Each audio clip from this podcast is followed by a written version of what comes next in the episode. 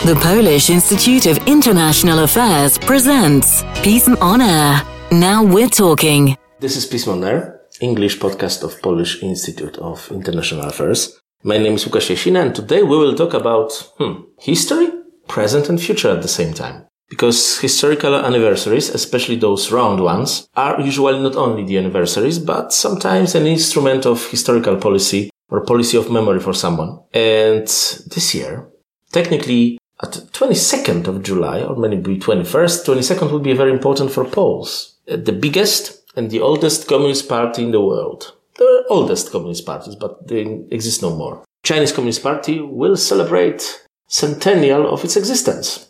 There was a day in a very small house in Shanghai, probably the most western city of these days China, when people sit, there were Chinese and probably not only Chinese, and proclaimed that there will be a Communist Party of China because everybody had a Communist Party before. There was a Communist Party in Japan, there was a Communist Party in Russia, there was a Communist Party in Poland, and many, many others. Now, this is probably the greatest Communist Party in the world, the ruling one, because they rule one of the biggest countries in the world, and when we count some numbers, the biggest uh, because of the population.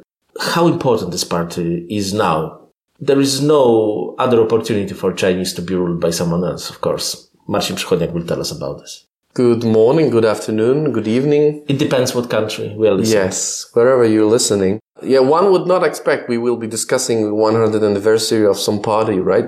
Especially a communist one. I mean, who would have thought that the communist expression idea would still be 30 years so after, after big political changes. So important after 1989 and the changes and the collapse of the Soviet Union. And yet it is. And we are talking right now about the 100th anniversary of the establishment of the first meeting of the official meeting of Chinese Communist Party in Shanghai and the, these 100 years of the party which since 1949 ruled People's Republic of China. Is it possible to imagine history of China without communist rule? Of course it is, but it is impossible to imagine or say it aloud in China right now, I would say because it's it's uh, something that Chinese Communist Party puts that idea as uh, in the background of its policy. I mean, that's basics for the policy that it's there is no People's Republic of China without Chinese Communist Party,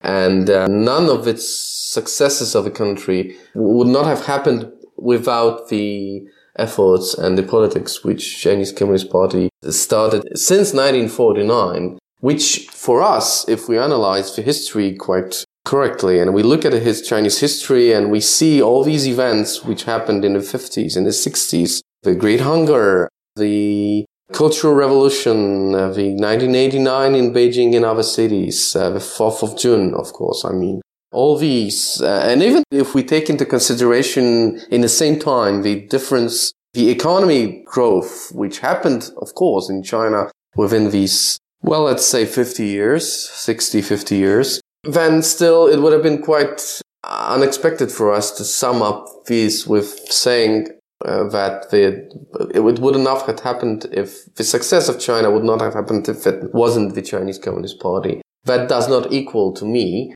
It does equal to party officials right now. The reign of Communist Party in China is absolute.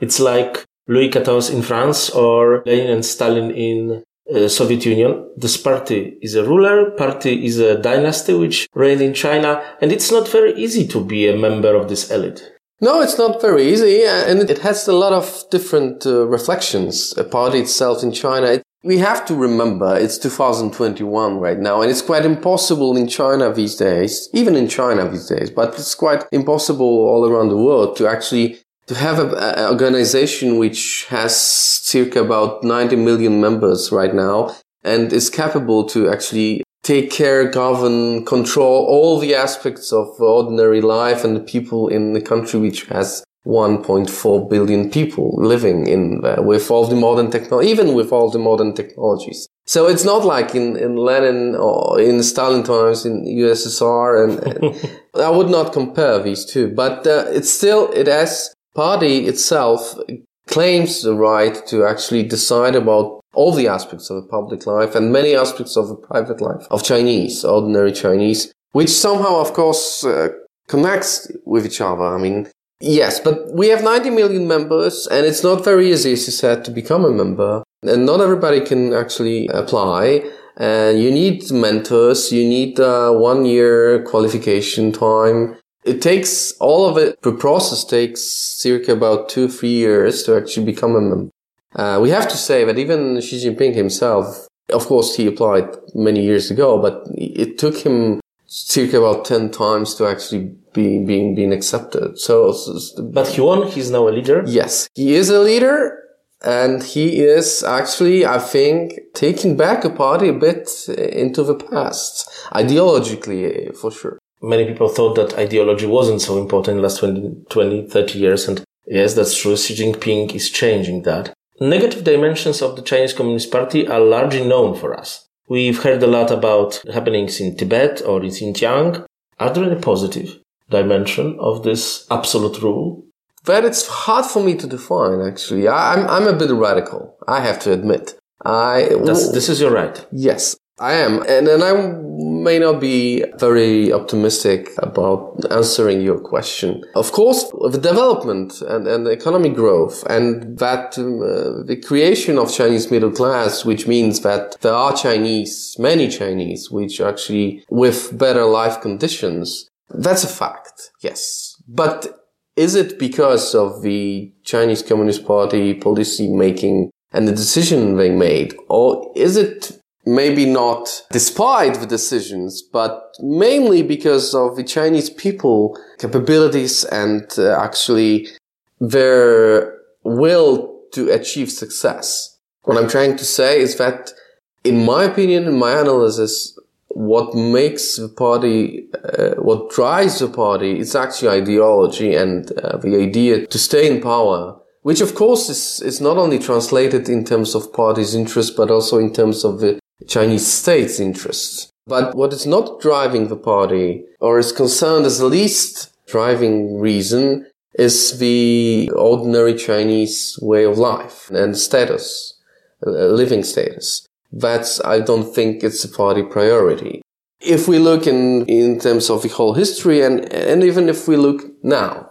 That's true. The Communist Party of China could be described as a new dynasty. That's my favorite term. It's, you don't support that, but no, for me as a historian, that's a very nice description. Please try to observe. I, I said to, to, our listeners, the rituals on centennial of the Chinese Communist Party. It yep. will be a proof what kind of party this party is now. Yeah, there's a lot of to observe for sure, and there are songs, uh, festivals, letters, festivals, yeah. and uh, and there will be a lot of to observe in the beginning of July, where the official celebrations will take place. I think it's July the first. Also, some parades, and Xi Jinping will be in this but nice uniform. No military parade this year. Oh God, that's sad.